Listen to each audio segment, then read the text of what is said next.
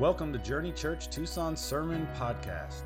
We are an evangelical free church seeking to honor God by making disciples that learn about, love like, and live like Jesus. Well, friends, good morning. Thank you for joining us. Micah, thank you for that. Uh, if you're ever wondering why we prefer to teach expositionally through the scriptures, taking a text of scripture and unpacking it over the course of the morning, what you just witnessed is the answer to that. Uh, because when Micah got up here and said, I'm going to talk for a little bit, there's a little bit of anxiety that wells up in my heart because I don't know what he's going to say. But when Micah knows where we're going, what we're doing in terms of the text, none of that was planned by me. That was him meditating on the passage of scripture that we're preaching from, the passage of scripture that was being read by our friend Kyle, and all of that and all of the songs come alongside to buttress a point which we believe God wants to make this morning. So, Colin, thank you to the band. Micah, thank you for that prayer. Kyle, thank you for your reading. And, friends, thank you for joining us here this morning. Uh, if you are new or just visiting, my name is Tyler. I serve as the associate pastor here. And one of the things that we have been doing, so you know this if you've been with us the past couple of weeks, is we are looking at Revelation chapter 2 and chapter 3 as we consider what does it mean to be a healthy church. And so we are looking at uh, seven letters penned by John the disciple, uh, but dictated by Jesus, uh, resurrected and glorious. And so far in our series, we have covered churches one through five. And this morning, with two churches left, we look at the church of Philadelphia. You might be surprised for those of you who don't know the Bible very well. It does not begin, Dear Philadelphia, I'm sorry for Patrick Mahomes. But actually, what's contained in here, okay, they're the football fans in the audience, found them. Uh, what's contained in this letter is a, uh, is a loving uh, invitation into greater health by Jesus reaching out to a church as he has done with the previous five and addressing what they are doing well and what is coming for them. Uh, so, we are thinking about what it means to be a healthy church. We are looking at these letters. Uh, so, you can turn to Revelation chapter 3. We're going to start in verse 7. If you're unfamiliar with the Bible, just know the book of Revelation is the last book in the Bible. So you flip to the back, you run through the index, and some books have some maps in the back. Then you'll hit the book of Revelation. Uh, and then we are at the beginning of that in chapters 2 and chapter 3. Chapter numbers are the big numbers on the page, so look for the big number 3. And verse numbers are the small numbers on the page, about the size of a footnote. So that's where we're going to be this morning. And while you are turning there, uh, let me thank those of you who participated in our church health survey. Uh, we are seeking to grow as a healthy church, so we sent out uh, a survey which Pastor Jim put together, and we got a lot of excellent feedback. Approximately 90 responses was the uh, what I remember coming in, and for a church that is averaging about 230, 240 in attendance, that's remarkable participation. So. Uh, the elders are going to comb through that data, think about what it means and how to apply it. But I just wanted to, on behalf of Pastor Jim, the elders, and myself, thank those of you who participated. So, thinking about church health, let's look at Revelation chapter 3, starting in verse 7. I'll read it for us and then pray, and we will begin to unpack it. And to the angel of the church of Philadelphia, write the words of the Holy One, the true One, who has the key of David, who opens what no one will shut, and who shuts what no one will open. I know your works. Behold, I have set before you an open door which no one is able to shut. I know that you have but little power, and yet you have kept my word and have not denied my name. Behold, I will make those of the synagogue of Satan who say that they are Jews but are not, but lie, I will make them come and bow down before your feet, and they will learn that I have loved you. Because you have kept my word about patient endurance, I will keep you from the hour of trial that is coming on the whole world to try those who dwell on the earth. I am coming soon. Hold fast to what you have so that no one may seize your crown. The one who conquers, I will make him a pillar in the temple of my God. Never shall he go out of it. And I will write on him the name of my God, the name of the city of my God, and the, uh, the new Jerusalem, which comes down from my God out of heaven, and my own new name. He who has ears to hear, let him hear what the Spirit says to the churches. Father in heaven, would you give us eyes to see this morning as we have already as we have already sung in prayer, open the eyes of our heart that we may see your holiness. But Lord, also give us ears to hear the message of this text, the purpose of this text. Help us wrestle with it well. Both as individuals and as a corporate body, may we through this text know better how to glorify you and how to seek each other's good. We ask this in the name of your Son and our Savior, the resurrected and glorified Jesus Christ. Amen. Well, let's begin as we unpack this letter, considering who Jesus is for the church at Philadelphia. If you've been with us for a while, you know that in Revelation chapter 1, Jesus introduces himself, and there are these objective, glorious, massive descriptions of who Jesus is when John sees him and before Jesus begins to dictate these letters. And that's important because Jesus does not change. And so Revelation 1 gives us this big picture of Jesus, but in Revelations 2 and 3, each descriptor there is then taken and applied to a specific church in a specific circumstance. Meaning that although Jesus does not change, although he is the same for every believer, Jesus, with pastoral tact, addresses each church in their particular circumstance. He addresses each church, drawing out how his character and nature might encourage, rebuke, or enlighten them as to how they should live before him. And I love considering these letters because they start with who Jesus is. It's not tangential to the letters, it's fundamental, it's the foundation on which the rest of the content of the letter is based. And I stated a moment ago that we were led to preach through these seven letters by a feeling that we need to reflect more on what it means to be a healthy church, what it means to grow as a, as a healthy church. And sure, grow numerically. Every elder and myself and the staff see what is happening at this church, and we love it, and we want more people to be a part of it. In the church health survey that Jim sent out, many people said that they were high in morale when they thought about what was taking place at Journey Church. And so we look at that and we say, yes, we love what is taking place here, and we want more people to experience things like our preaching, like our music, like our disability ministry. We want more people to be a part of that. But we don't simply want to grow in size. There's no virtue or vice in size. There's no good or wrong in size. Rather, what we want to do is consider what it means to grow in health what it means to grow in our comprehension of biblical doctrine, in the depth and consistency of our prayer lives, in the effectiveness of our discipleship and discipline, in the competency of our leadership, in the strength and accessibility of our teaching and preaching, in the vitality of our sung worship, in the freedom of our evangelism, in the clarity and importance of our membership, in the readiness of our generosity and voluntarism, and in the love, unity, and community of Journey Church. We want to grow in all of those ways. We want to reflect the character and nature of God. And as we think about that, it can be so easy to approach these texts and simply look for what do we need to do and what do we need to stop doing. But each letter stops us short and says you cannot advance to the rest of the content until you have dealt with who Jesus is, both objectively for all and specifically in this circumstance for this church. And so, who is Jesus for the church at Philadelphia?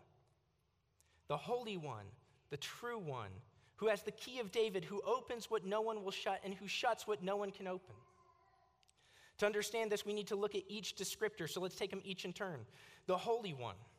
Now, this phrase is used, this term is used throughout the scriptures, but probably the best place to really get a look at what it means is in Isaiah 40, verses 21 through 31. Now, I'm not going to read the whole thing, so let me just give you some background. In Isaiah chapter 40, Isaiah is giving a biting critique of idolatry that the Israelites are experiencing and practicing. Rather than worshiping the true God, they're worshiping idols. And now we might think that that's irrelevant to us. I mean, we might need to ask or get clarity on the question of what does it actually mean to worship something? This thing that we are doing right now, this is called a worship gathering. And if this is what worship is, wholly and completely, if there's no definition of worship outside of what we have just sung, what we have just prayed, what I am doing in terms of preaching a sermon, and what's going to happen afterwards, then I guess we've overcome idolatry. Because my guess is none of you guys, and I know for myself, I don't have another calendar appointment for the forthcoming week where I'm going to go and sing songs to something that I created, that I think created the heavens and the earth. I'm not going to sit under a reading of something that I think is, is holy scripture that's not the Bible. And I'm not going to listen to somebody who prepared a message about a deity which rivals that of Yahweh and Jesus Christ. So if this is all worship is, then we've overcome idolatry. But I think each one of you knows this is not the sum total of worship. This is our gathered act of worship. So maybe let's define worship as we think about idolatry. To worship something is to serve something in which you have invested ultimate significance for your life. Or to say it another way, to serve something in which you are anchoring your joy and your meaning and your significance, your security. Or to serve something in order to be declared, declared in and through that thing that you are enough. And so worship is an act of service that is attached to, to a massive amount of significance of who we think we are and how we think our lives are valued. In the ancient world, the reason why this looks so different from it, our day today is in the ancient world, everything was invested with spiritual significance. And so, places, geography, objects, occupations, forces of nature were all seen to be infused with spirits in an enchanted world where everything was mysterious and nothing was mundane. And so, what the ancients did when they worshiped a God other than Yahweh is they found some, uh, uh, some piece of material, wood or iron or clay, and they shaped and fashioned a caricature of a God. They shaped and fashioned something that was supposed to approximate the characteristics and the look of a particular deity they believed existed. Now, today we may have outgrown such primitive ideas but we have not ceased to serve things which we have invested our existential and eternal significance in. We have not kept ourselves from wrapping the meaning of our lives, the importance of our lives, and the value of our lives up in created things. So there's actually a growing body of literature which addresses contemporary idolatry. And it's not exclusively written by Christians. But what they have found is that we worship at an astonishing rate. We worship work and romance, children and technology, leisure, food, sex, sports, politics, and we even can worship idols that are supposed to approximate Yahweh or Jesus Christ, but they are false depictions. So we often call these cults or heresies. And we can even classify our idols based off of what they are. There's so many of them. So we could categorize them as theological idols, sexual idols, ritual idols, political and economic idols, racial and national idols, relational idols, legal or moralistic idols, philosophical idols, cultural idols, and even idols fashioned from the motivations, drives, and desires deep in our heart that we might call deep idols. None of this would have surprised the reformer John Calvin, who in the 16th century wrote, that man's heart is a perpetual factory of idols. We are constantly churning out for ourselves objects of worship other than our God and Savior. And so today we invest significance in these things. We ask them to declare us enough, to declare our lives worthy, to declare our lives meaningful and valuable. And it is that impetus not merely the act of carving something, but that impetus towards idolatry, which Isaiah addresses in Isaiah chapter 40. And in verses 25 and 26, Isaiah, speaking for God, says this To whom will you compare me, that I should be like them? says the Holy One. Lift up your eyes and see who created these things. He who brings out their host by number, calling them all by name, the greatness of his might and because he is strong in power, not one is missing. In other words, Isaiah is imagining them worshiping the sun and the moon, the stars and the objects of the sky, and he says, Who created that? Do you worship them as if they are deities because they were spoken into being? Well, friends, each and everything that we decide to worship, too, is the object of God's creative activity. We might worship technology or children, but we would have to know that there would be no such thing as children had we not been given the mandate to be fruitful and multiply. And there would be no technology, culture, or creative arts without God infusing us with His creative image. And so we bear God's image, and all things that we are tempted to worship come from that. And so Jesus is saying when he calls himself the Holy One for the church of Philadelphia, he is saying that He is the true God, the living God, the one who created all the things that our foolish hearts are prone to worship. All those things were created for him and by him. Well, what about the true one? We don't need to look into the Old Testament. Like I said, John wrote the book of Revelation penned under the inspiration of the Holy Spirit and by the dictation of Jesus. And so we can simply look to John's writing. John wrote a letter that we call First John, and in chapter 5, verses 20 and 21, he concludes the letter thusly. And we know that the Son of God has come and has given us understanding so that we may know him, speaking of God the Father, who is true, and that we are in him, speaking of God the Father, who is true. In his Son, Jesus Christ, he, the true God and eternal life. Little children, keep yourselves from idols.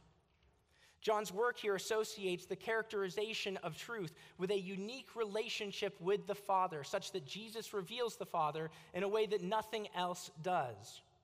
And he reveals not only the character of the Father, but also how we can have eternal life with him. And then he juxtaposes himself, saying, Worship Christ and God the Father through him. Keep yourself from idols. So again, we have the contrast with idolatry. All those other objects are false and foolish.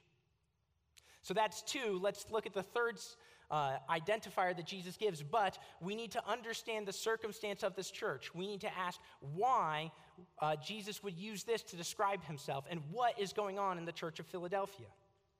Well, look at their circumstance. It's recorded in Revelation 3 9 and 10. Behold, I will make those of the synagogue of Satan who say that they are Jews and are not, but lie. Behold, I will make them come and bow down before your feet. And they will learn that I have loved you because you have kept my word about patient endurance. And I will keep you from the hour of trial that is coming on the whole world to try those who dwell on the earth. Like the church of Smyrna in Revelation chapter 2, the church of Philadelphia will face persecution. And like the church of Smyrna, that persecution will come from a Jewish context. So Jesus refers to the synagogue of Satan. Now, if we read Revelation 2 uh, that we looked at last, uh, that we looked at a few weeks ago, last month, we would notice that the synagogue of Satan is associated with slandering. They're not a violent group of persecutors. Rather, they have harsh words. They slander and they claim that God has rejected the worship of Christian churches. They claim that the doors of the kingdom are going to be slammed shut in the face of Christians because they have committed the idolatry of worshiping Jesus Christ and claiming that God has a son. This is hard criticism for Philadelphia to endure because they are but a small church, a small group. They have little cultural, political, or economic power, and the powerful people in their town, in their city, deny Christ's identity. And they deny that God loves the churches that gather in the name of Jesus Christ. It can often, I'm sure that you know, be hard to resist the pull of those who are powerful culturally or influential culturally. But Jesus speaking into that situation, says that he is the keeper of the key and the opener, and importantly, the closer of the door of the kingdom. Why the door of the kingdom? Because in the ancient world, people didn't have front doors like you and I have, such that we're wandering around with keys all the time. No, there was one key in every city. You know what that key opened? The gates of the city. So, for Jesus to declare himself as the possessor of the key, he is declaring himself to be the only one with the authority to open and close the kingdom of heaven. The kingdom that Christ inherited from his father, David. Let's consider both of these actions of opening and closing. Jesus offers eternal life in the kingdom to those who do not deny his identity and who hold fast to his word. Jesus has opened the door of the kingdom and he holds its key. And this little church, therefore, need not fear the harassment of influential cultural elites. In fact, as the holder of the key, Jesus promises them three things. In verse 9, he promises them vindication. I will make them come and bow down at your feet, and they will learn that I have loved you. In verse 10, he promises them deliverance through trial, not importantly, deliverance from trial. As Pastor Jim said, and as you know, if you get our weekly email to prepare for the service, our theme this week is worshiping an unshakable God in shakable times.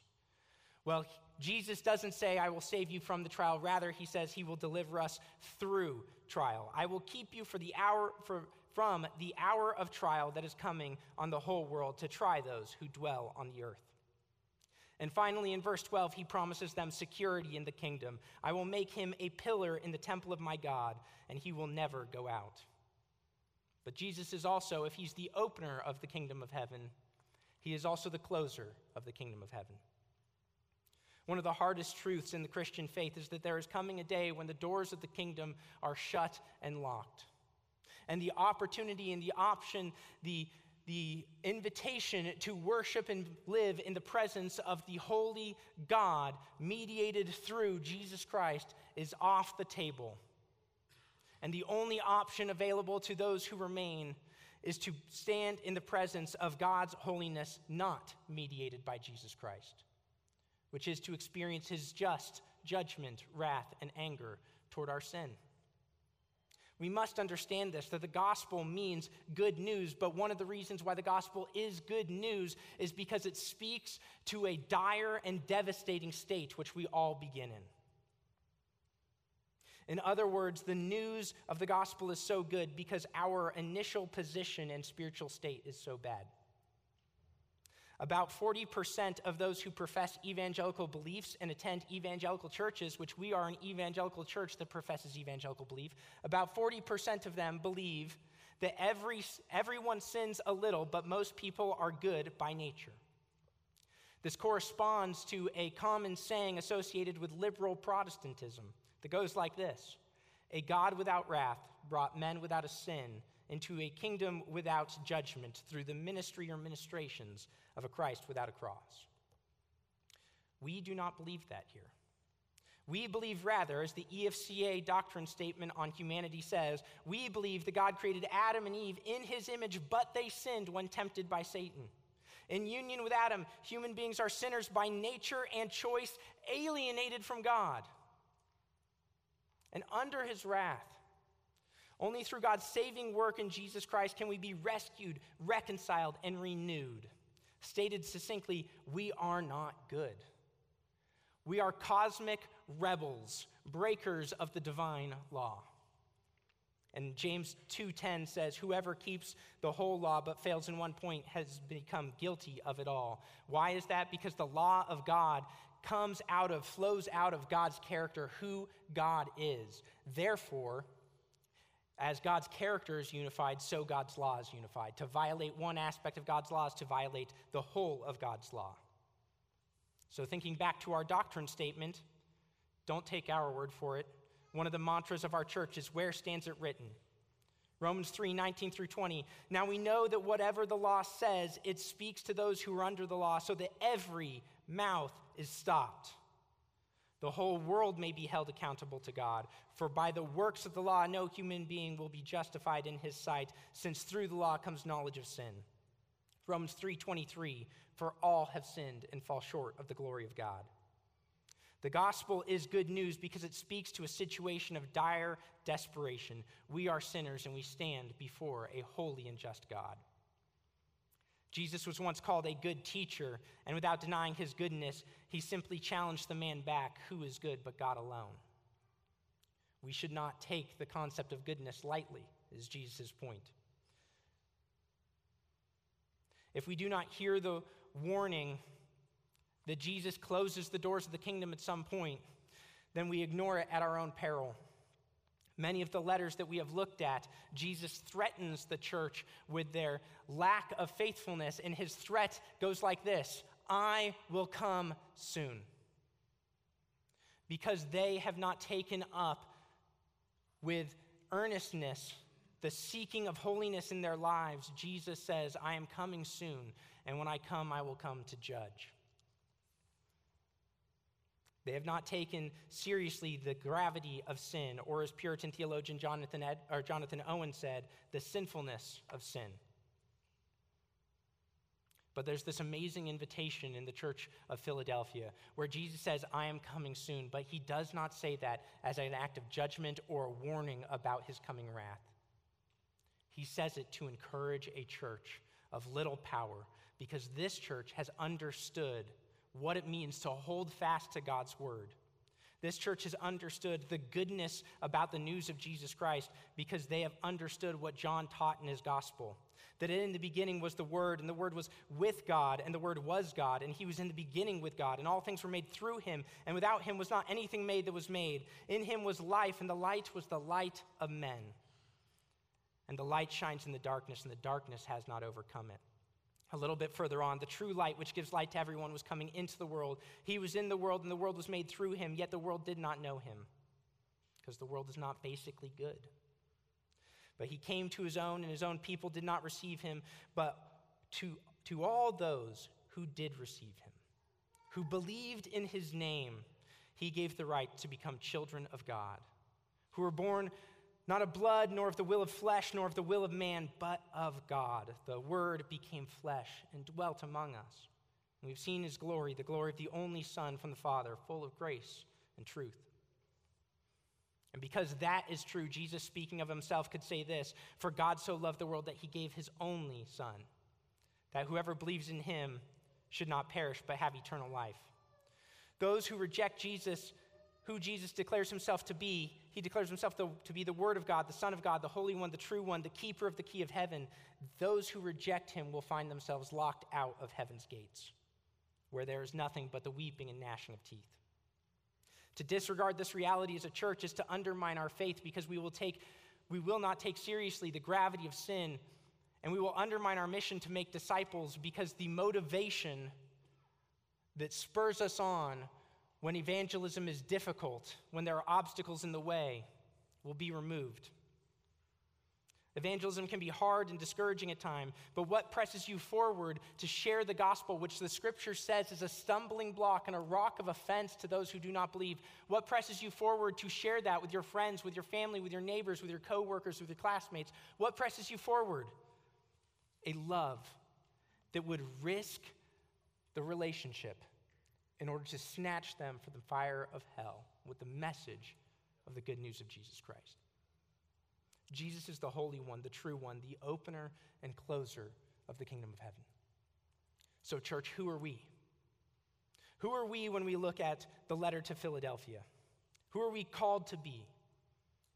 Well, first, we're called to be those who keep Christ's word, even and even especially when it is hard. Twice, Jesus notes that Philadelphia had kept his word in verses 8 and 10. They had done so in spite of their little power.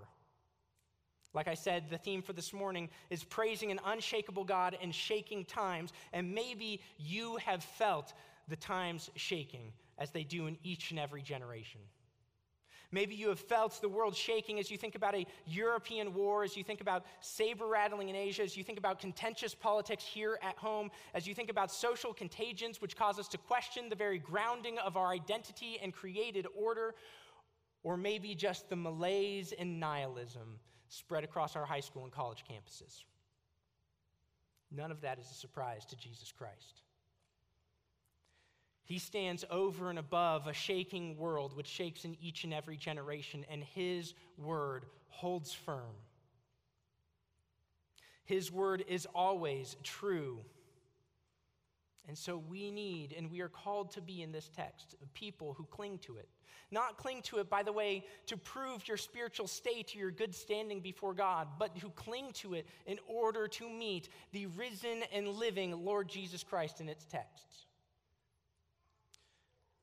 By the grace of God, we do not need to prove who we are. We simply need to pursue in relationship the Father that calls us through His Son and by His Spirit. We need to be reconciled through relationship with Jesus Christ so that no one will seize our crown, that no one will deceive us about who God is, who we are, or the brokenness of our world. So we are, Journey Church, a people who cling to the Scriptures we are a church that seeks to put the Bible preeminent in our understanding of life and ministry and all that we do. We are a people who seeks to build up a robust understanding of doctrine and theology, true and accurate beliefs about God, ourselves, and our world. Moreover, we are those who enter the kingdom when the world's doors are shut. Philadelphia and Smyrna, in these seven letters, are the only two churches which receive no critical feedback from Jesus Christ. And each of them faces the hardship of being locked out of the sectors of power, significance, and influence in their towns and cities. But that is okay because their identity does not reside within the doors of their culture. You can shut and lock those doors, but the value and the meaning and the significance of a life of a Christian is hidden with Christ in the kingdom of heaven.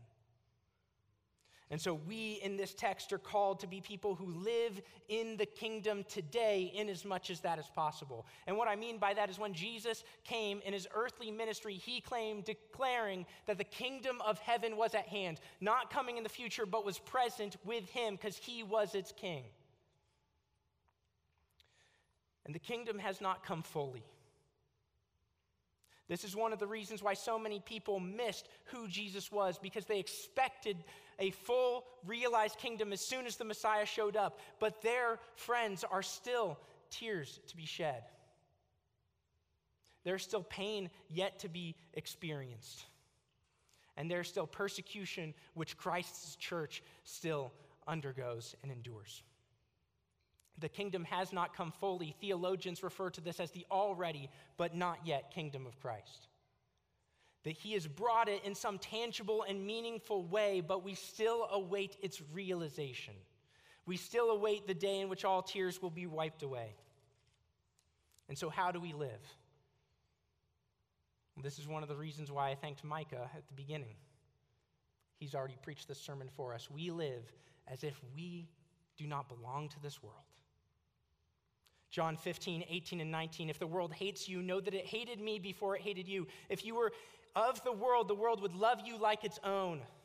But because you are not of the world, because I have chosen you out of the world, therefore the world hates you. Why must we endure? Because the world hates the Word of God. The world hates those marked by the Word of God.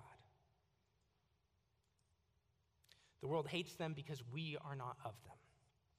The world is not our home. We are sojourners and exiles. We might have an address or a residence, but we are still aliens on our way somewhere else.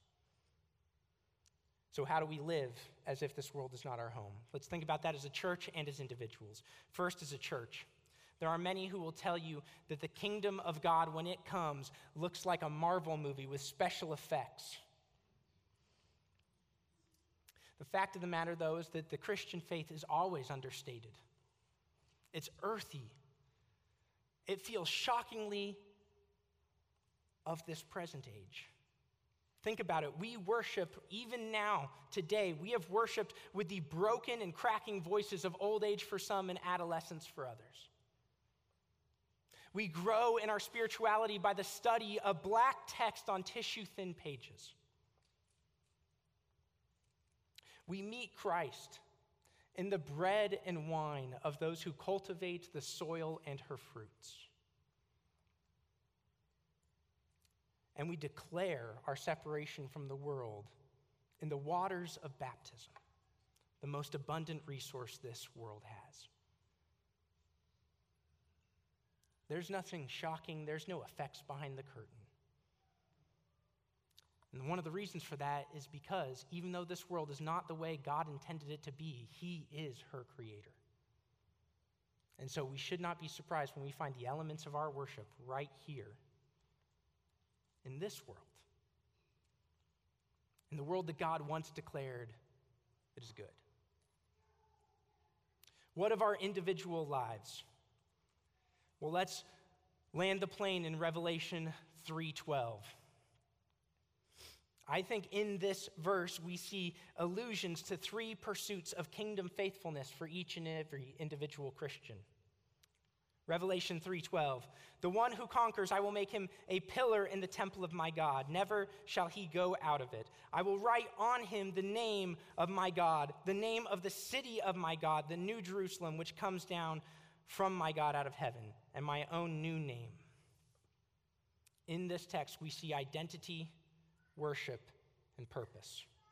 These are inextricably tied together, so if we get one wrong, we likely have misunderstood the other two in some way, shape, or form. Identity, I will write on him the name of the city of God, the New Jerusalem. Worship, I will make him a pillar in the temple of my God. And purpose, I will write on him the name of my God and my own name. Let's think about these. In the early chapters of Genesis, and I know somebody in their heart just freaked out a little bit. Tyler's like 34 minutes into the sermon, and he just said the book of Genesis, and we're in Revelation. It's okay. Calm down. Deep breath. We're going to get through this. Here we go. In the early chapters of Genesis, Moses uses numerous literary devices to show us that fundamentally what he is talking about is a division of two humanities, two ways of identifying yourself. Thus, in Genesis 2 through 4, the entrance of sin into the world creates, in place of one humanity, two. We see this in, Re- in Genesis 3:15 where there will be two seeds from Adam and Eve. One aligned with the serpent and one that will crush the serpent's head aligned with the woman. In Genesis 4 we meet two brothers who represent these two seeds. One who moves far from God after murdering and the other one who seeks the pleasure of God in his sacrifice. Moving on from there, in Genesis 5, we encounter two genealogies, two family trees. One that ends by telling us that they called upon the name of the Lord, and the other one telling us that they sought their salvation in the work of their hand, be they war, culture, music, or cooking. Each of these represents a corresponding identity marker. Who is your true patronage? Where will you find your significance? What will save you from the brokenness of this world? How do you find security? In Genesis 11, then, when we encounter the tower, tower of Babel, which we, we would be prompted to then see in Genesis 12, the city of God. If there's a city of man in Genesis 11, we would think city of God in Genesis 12. But instead of a city of God, we get a nomad, a wanderer. Abram called to leave the city of man to venture forth, as Hebrews 11, 8 through 10 says. By faith, Abraham obeyed. When he was called to go out of a place that he was to receive as an inheritance, he went out not knowing where he was going. But by faith, he went to live in the land of promise as a foreigner, living in the tents with Isaac and with Jacob, the heirs of the same promise, for he was looking forward to a city that has foundations and whose designer and builder is God. Genesis 2 through 12, in effect, is posing the question who, what, or where will you identify with? What will define you? And each pair highlights a contrast, a contrast of loves. Will your love be found fundamentally in this world or fundamentally with God in the next? And so the city of God is the place where the love of God marks each and every one of its citizens, and where their identity is found not in the circumstances of their lives, but rather in the resurrected and glorious Jesus Christ, its Messiah and King. We only attain this city as Abraham did by faith. And so, having been wakened by faith, we move to worship. Having our identity in God's city grants us access to his temple, the place of his presence and his formal worship. In this way, then, being a citizen of the heavenly city is to be a worshiper of God. Jesus says we will worship in such a consistent and constant manner that we will be as a pillar in the temple, a load bearing fixture. We will be so often in God's presence that it will be as if we are part of the architecture and furniture of the Holy of Holies itself. But this is not literally because we will never exit the temple. Rather, it is because we will, as we do now, have the Holy Spirit residing inside us. And so the Spirit of God, which conducts, orchestrates, and prompts us to worship, will guide our hearts into consistent and constant worship such that it marks every aspect of our lives. And as well, purpose. We will have God's name written upon us and His Son, Jesus Christ. Now, we can often miss what this means because we tend to minimize the aspect of taking God's name to some sort of command about not using it as a swear word or using it wrongly. We look in the Ten Commandments and we see, don't take the Lord's name in vain. And we think that that takes certain phrases that we might say when we stub our toe or our team loses or something angers us. We think it takes those off the table, but that is not what it means to take the Lord's name in vain. The concept there in the text is to bear it, to carry it. The closest association in the text is with the creation of man in Genesis 1, who bears the image, carries the image of God. And so we are to bear or carry the name of God, but do not do it in vain. Do not do it in a meaningless or vain way where it does not affect our actual lives. If we were to look at Exodus 20, 1 through 7, we would see a connection between God saving us from slavery, which for them was slavery to Pharaoh in Egypt, for us was slavery to sin. Saving us from slavery, telling us that He is our God, telling us that we should not commit idolatry, but rather that we should bear His name. In other words, we could read Exodus 1 through, or 21 through 7 as I am your God because I have saved you. Because I have saved you, you will not worship anything other than me. And how do you worship anything? How do you worship me? My name marks your life. This calls to rem- us to remember Romans 12, 1 and 2. I appeal to you, therefore, brothers, by the mercies of God, present your bodies as a living sacrifice, which is holy and acceptable to God, your spiritual act of worship. Do not be conformed to this world, but be transformed by the renewal of your mind, that by testing you may discern what is the will of God, what is good, what is acceptable, and what is perfect. Would you pray with me? Father in heaven, we thank you for what you have done in and through Jesus Christ. We acknowledge that the good news of Christ's saving love and sacrifice is good because we begin in a state so bad, so desperate, and so dire. We stand before you as breakers and violators of the law that you put in the text of Scripture and in the foundation and architecture of the universe. But through the sacrifice of Christ, we might be forgiven you have made a way that our moral imperfection may be covered by His moral perfection and His righteousness, and that we may stand in your presence. Knowing that we are identified with Him, that our significance and meaning is found in your Son, that we can worship in every aspect of our life unfettered from Satan, the flesh, and the devil, and that we have a purpose to bear your name amongst your people, yes, but also out into the world, that we might declare who you are in every aspect of our lives. Father, would you continue to fill us with your spirit that we might do this evermore each and every day? And we pray these things in the name of your Son and our Savior, Jesus Christ. Amen. Thank you for listening to Journey Church Tucson Sermon Podcast. We'd love to have you join us in person on Sunday mornings at 10 a.m. You can find out more about us at journeyefc.org.